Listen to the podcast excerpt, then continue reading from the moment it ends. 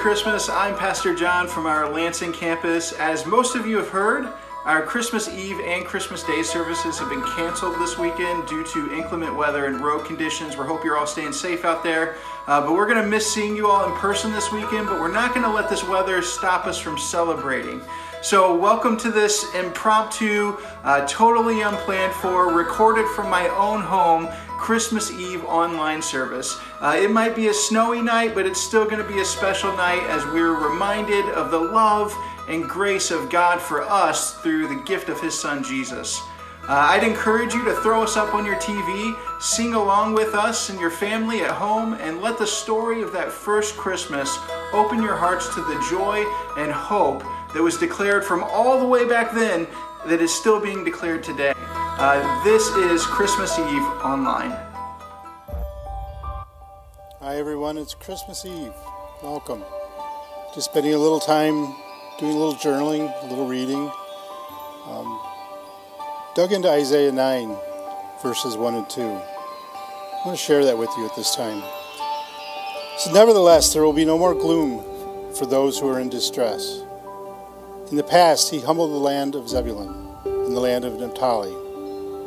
But in the future, he will honor Galilee of the nations, by the way of the sea, beyond the Jordan. The people walking in darkness have seen a great light. On those living in the land of deep darkness, a light has dawned. So these words from the prophet Isaiah were recorded around 700 years before the birth of Jesus. So when I read these words of Isaiah, it makes me think that much like Christianity in our world today, it was a dark time in Jerusalem, a time of evil influence over God's people, people just like you and I are facing today. At that time, the Israelites, much like today's Christians, were receiving pressure and being pushed away farther and farther from God. When we look at the term darkness here, the way it's used, I don't feel it's the darkness that we're familiar with, like nighttime or the total or partial absence of light, but rather a form of darkness that belongs to the forces of evil. They're everywhere. This is the darkness that can create fear and anxiety or feelings of hopelessness or despair in all of us. This is the darkness that God wants to deliver us from. He wants to deliver all of us from that fear. Isaiah continues and follows up with his words of hope.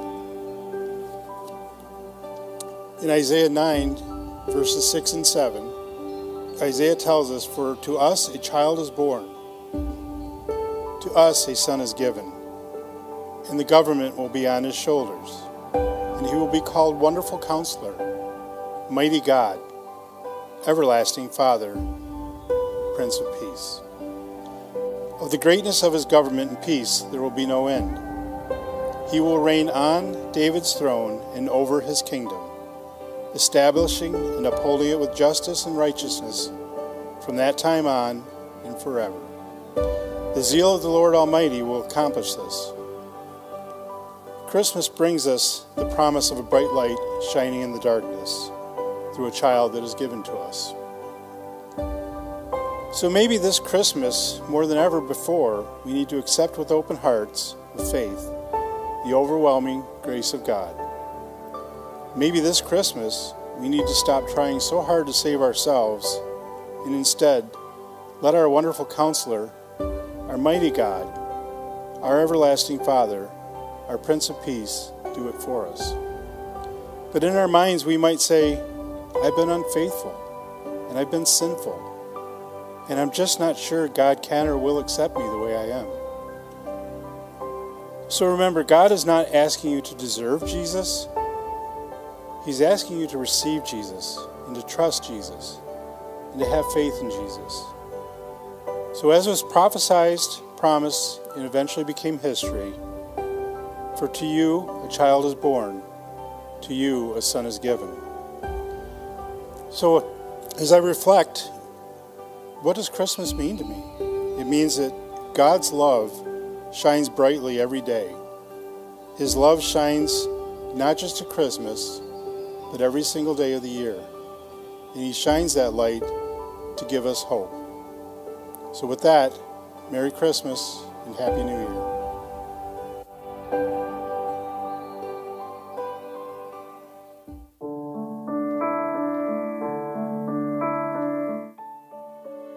In the sixth month of Elizabeth's pregnancy, God sent the angel Gabriel to Nazareth, a village in Galilee, to a virgin named Mary she was engaged to be married to a man named Joseph, a descendant of King David. Gabriel appeared to her and said, Greetings, favored woman. Can you imagine if an angel appeared before you? How would you feel about that? Would you be scared? Yeah. Yeah, I'd be I scared too. too. He said, Greetings, favored woman. The Lord is with you. Again, what would that be like to have an angel tell you the Lord is with you? Scary. Scary, but exciting too, right? Confused and disturbed, Mary tried to think what the angel could mean. Don't be afraid, Mary, the angel told her, for you have found favor with God. You will conceive and give birth to a son, and you will name him Jesus. He will be very great and will be called the Son of the Most High. The Lord God will give him the throne of his ancestor David, and he will reign over Israel forever. Wow, can you imagine? His kingdom will never end. Amazing. It is amazing. Mary asked the angel, But how can this happen? I am a virgin. The angel replied, The Holy Spirit will come upon you, and the power of the Most High will overshadow you. So the baby will be born holy, and he will be called the Son of God. What's more, your relative Elizabeth has become pregnant in her old age, but she has conceived a son and is now in her sixth month. For the word of the Lord will never fail. And I am so grateful, aren't you, that the word of the Lord never fails. Yes, for sure. Mary responded, I am the Lord's servant. May everything you have said about me come true. And then the angel left her. But what does the birth of Jesus mean to me? Well, because Mary delivered a baby, and that baby delivered me, I have hope for my future. I have security of salvation, and I have joy in my heart that Jesus was born and died for me.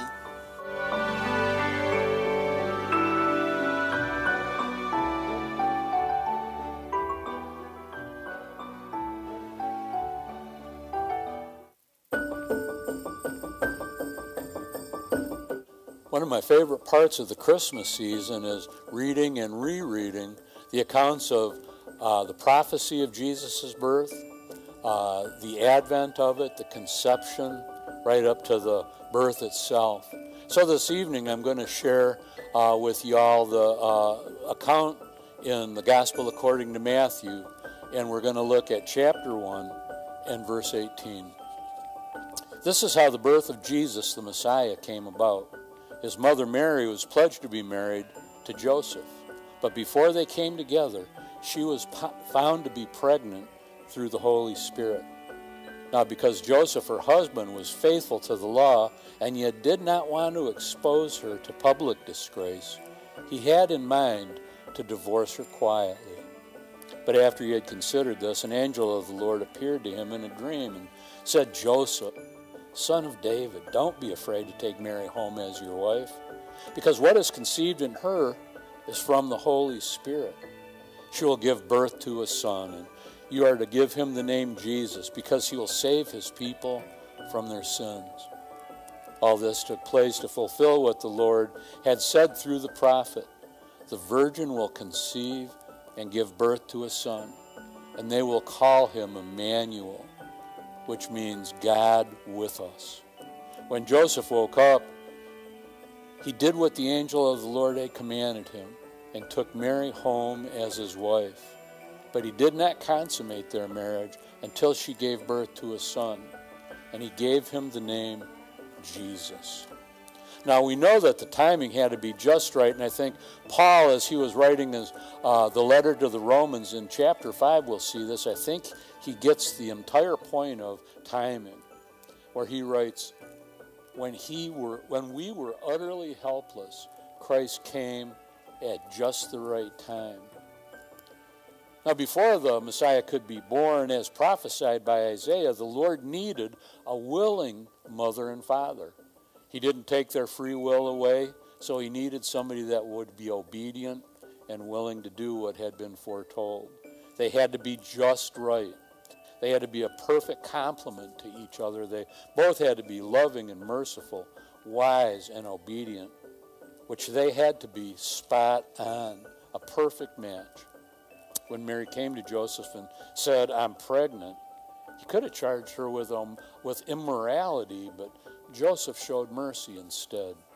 This is one reason why I like Joseph so much. He's a moral man who stands for righteousness, but he's also merciful, which is a rare combination, especially in that day, in that society. There aren't many men in Scripture that don't have a lot of character flaws, but Joseph is one of the few. I think Joseph should get more attention at Christmas time, but being the humble man that he was, I don't really believe he'd want that. He's a tremendous example of being moral but merciful, of being logical and obedient. And that is why God chose him.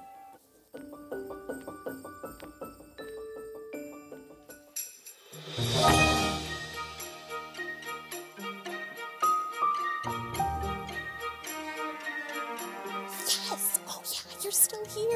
Oh my gosh.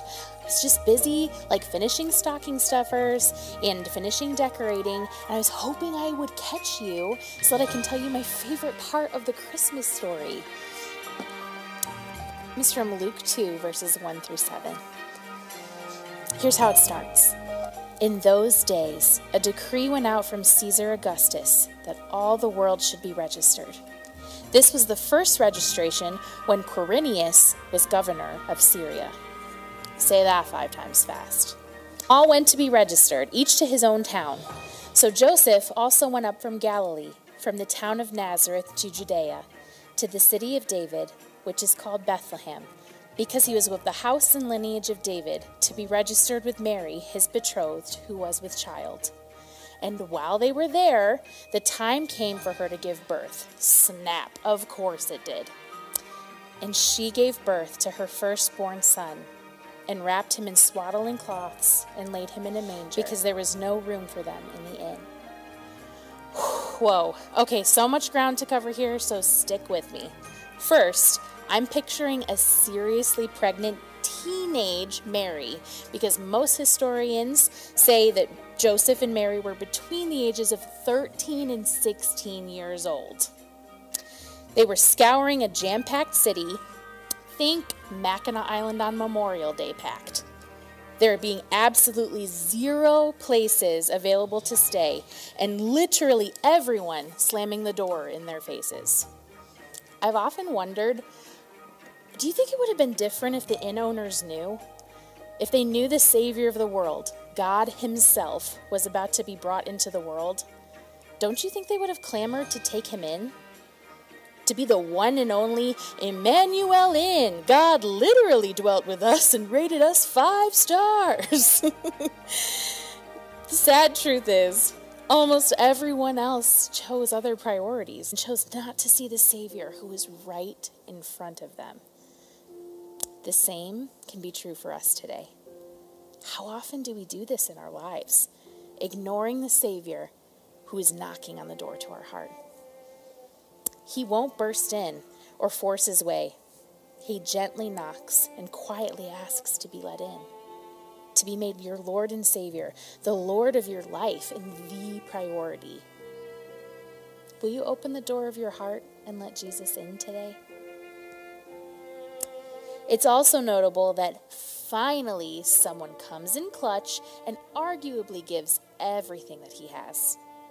Historians say the animals fed from mangers were kept in a literal cave off the back of a home or an inn. So these were not high end accommodations by any means, and may have even been embarrassing to even offer. But this innkeeper gave what he had anyway. Maybe this is you. Maybe you're rolling into the Christmas season on steam and fumes, and you're not even sure what you have to give Jesus. Can I encourage you that all he wants is your willing heart? What you have that you think is measly and not enough, it's exactly what Jesus can use.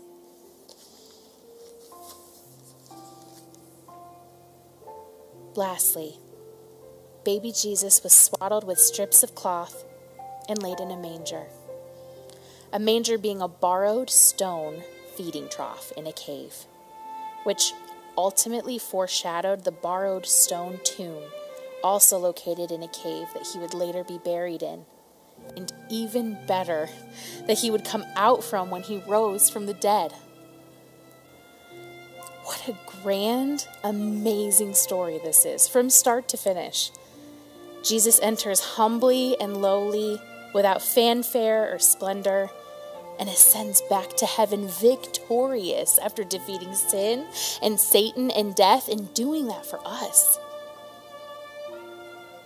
So, what does the birth of Jesus mean to me? It means that because of Emmanuel, because of God choosing to dwell and live among us and even in us, I get to have life. That because Jesus entered the darkness as the light of the world, I get to be redeemed and carry that light wherever I go. I get to be a part of God's family, to be called a daughter of the King, and live my life to give him glory. Wow. What a gift. What hope that we have. This is what's worth celebrating. This is truly the miracle of Christmas.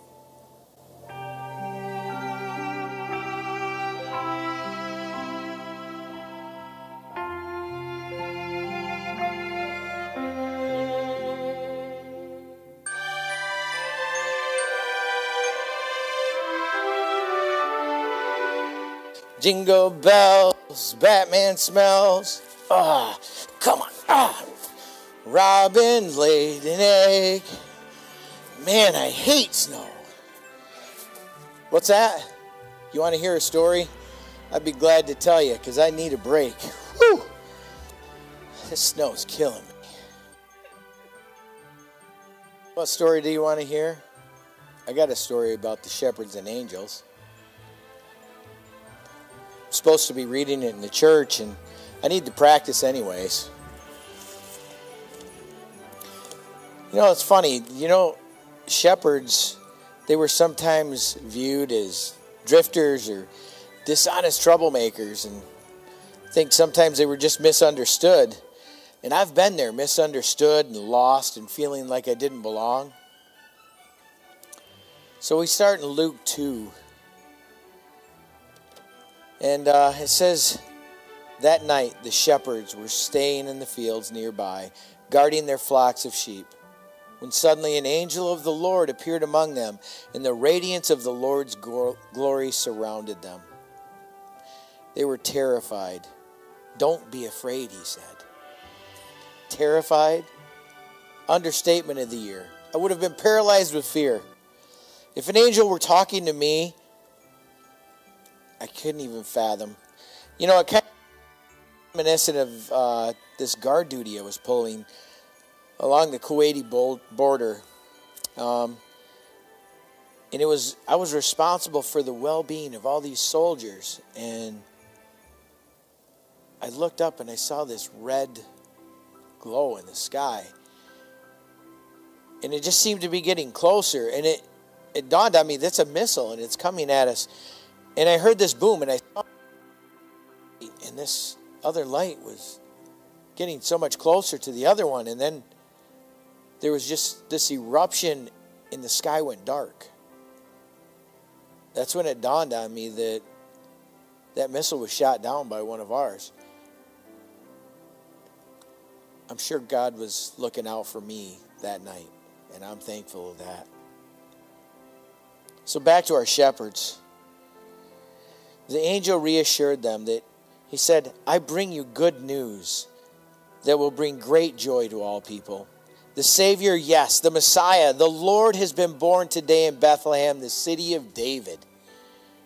And you will recognize him by this sign.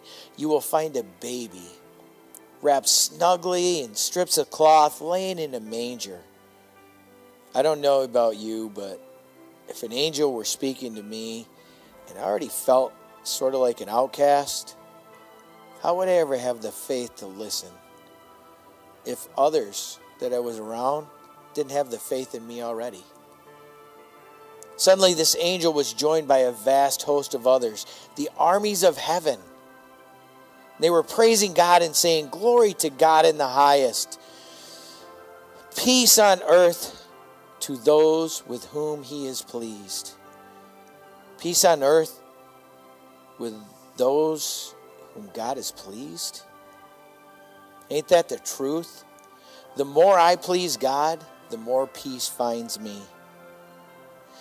When the angels had returned to heaven, the shepherds said to each other, Let's go to Bethlehem. Let's see this thing that has happened, which the Lord has told us about.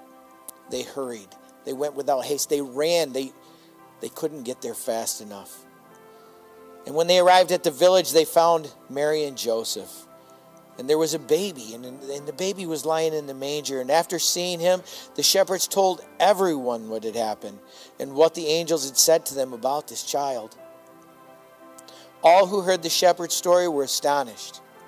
Yes, they were astonished. They actually listened to them. That could only have come from God.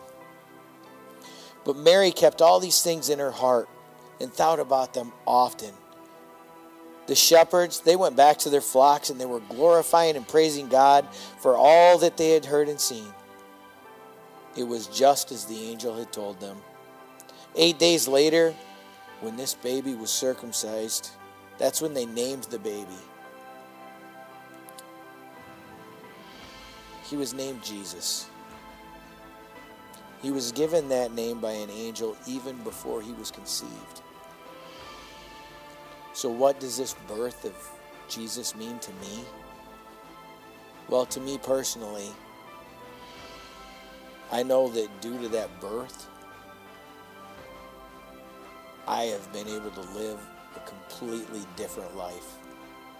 And I have something to look forward to because Jesus has changed my life.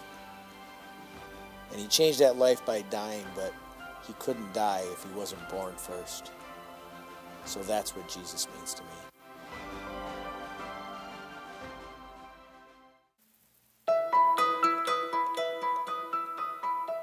Hey guys, these are my friends, uh, the wise men, and this is uh, this is King Herod sitting over here, and uh, we have a message for you. And that message is: if you aren't careful, uh, you can go through the whole Christmas season and still miss Christmas. Now, I know what you're thinking. How could anyone in their right mind actually miss Christmas? You know, with all the advertising and the publicity and the promotions of the holiday each year, how could we possibly miss Christmas? Well, for those of us, uh, you know, who, who know and love Jesus even, we can get caught up in the swirl of activity around Christmas time and miss out on Christmas in our life. And we don't want that to happen. Well, in Matthew chapter 2, verses 1 through 12, we meet a guy named Herod and uh, he was one of the first guys to actually miss Christmas. Matthew says this He says, Jesus was born in Bethlehem in Judea during the reign of King Herod. About that time, some wise men from the eastern lands arrived in Jerusalem, asking, Where is the newborn king of the Jews? We saw his star as it rose, and we have come to worship him. Now, a lot of us think the wise men were at the manger scene uh, when we look at those live nativities and the nativities are sitting around the church, usually wise men are part of that, but this was actually about two years after the birth of Jesus. And the wise men, um, being the wise guys they are, thought, hey, if a, if a king has been born in Judea, if uh, the king of the Jews has been born, well, then obviously he's going to be at the royal palace of the capital city, right? So they went to Jerusalem to ask King Herod if, if they might see the king of the Jews. Well, uh, Herod didn't like to hear their news. So let's keep reading. It says, King Herod was deeply disturbed when he heard this, as was everyone in Jerusalem, probably because King Herod was. If your king's disturbed, you're probably going to be a little disturbed, right? Well, so King Herod, he called a meeting of the leading priests and teachers of religious law and asked, Where is the Messiah supposed to be born? He's, he's asking, What's going on here? I'm, I'm going to need some answers. And here's what they said In Bethlehem in Judea, for this is what the prophet wrote. That's not a prophecy King Herod wanted to hear, uh, but here's what Herod did. He called a private meeting with the wise men and he learned from them the time when the star first appeared. Then he told them, Go to Bethlehem and search carefully for the child, and when you find him, come back and tell me so that I can go and worship him too.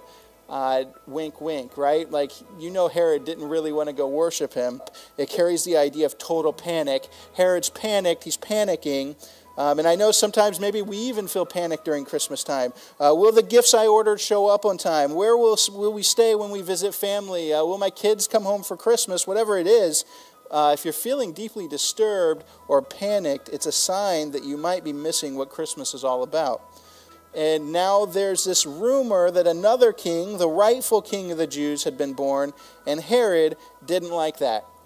In fact, Herod had a whole past of being fearful that he'd lose his reign and rule.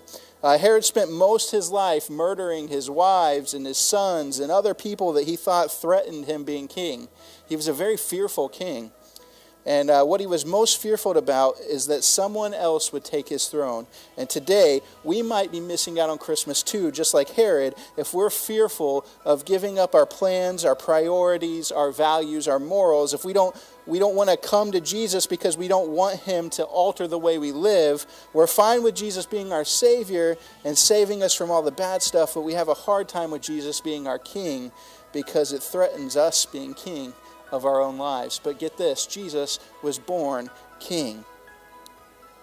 And so, even though the world is full of kings who will not kneel before Jesus and they miss out just like Herod did, there are still those for whom Christmas is a life changing reality, and that's those who recognize Jesus as their king. Um, these are the people who submit to Jesus as their king and experience his power to live in his kingdom. Uh, here's what Matthew says about that after this interview that Herod had with the wise men, uh, they went their way. And the star they had seen in the east guided them to Bethlehem. It went ahead of them and stopped over the place where the child was. When they saw the star, they were filled with joy. They entered the house and saw Jesus with his mother Mary, and they bowed down and worshiped him. Then they opened their treasure chests and gave him gifts of gold, of frankincense, and myrrh. And they didn't go run back to Herod after that. Here's what happened it said, When it was time to leave, they returned to their own country by another route, for God had warned them in a dream not to return to Herod. We're just going to push Herod over here. Herod, Herod doesn't matter. We're going to go somewhere else. We don't care about Herod now because Herod didn't want to worship Jesus. He wanted to probably kill Jesus, which you read later in Matthew. But what, is, what does the birth of Jesus mean to me? It means that Jesus, my King, was born into the world. He left heaven to come to earth to bring the kingdom of heaven down to earth. And He's made a way for each and every one of us to be a part of that kingdom. And whatever your excuse is, whatever the reason that maybe you've been missing out on Christmas is, if you receive Jesus and trust in Him as your Savior and King, Christmas will become a life changing reality in your life.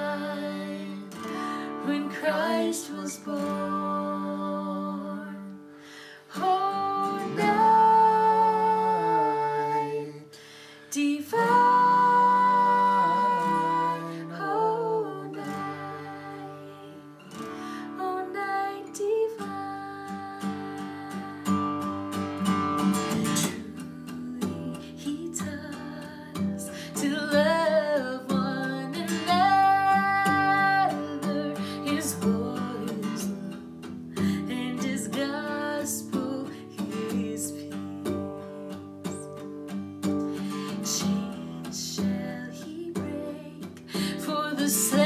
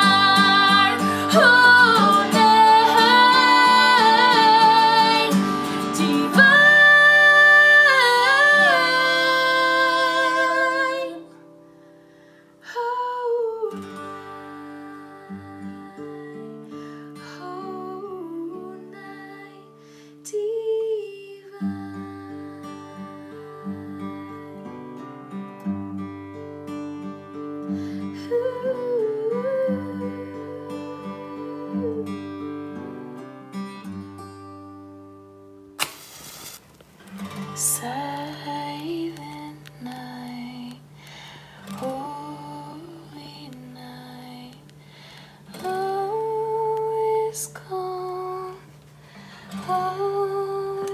bright, virgin mother and child, holy so tender.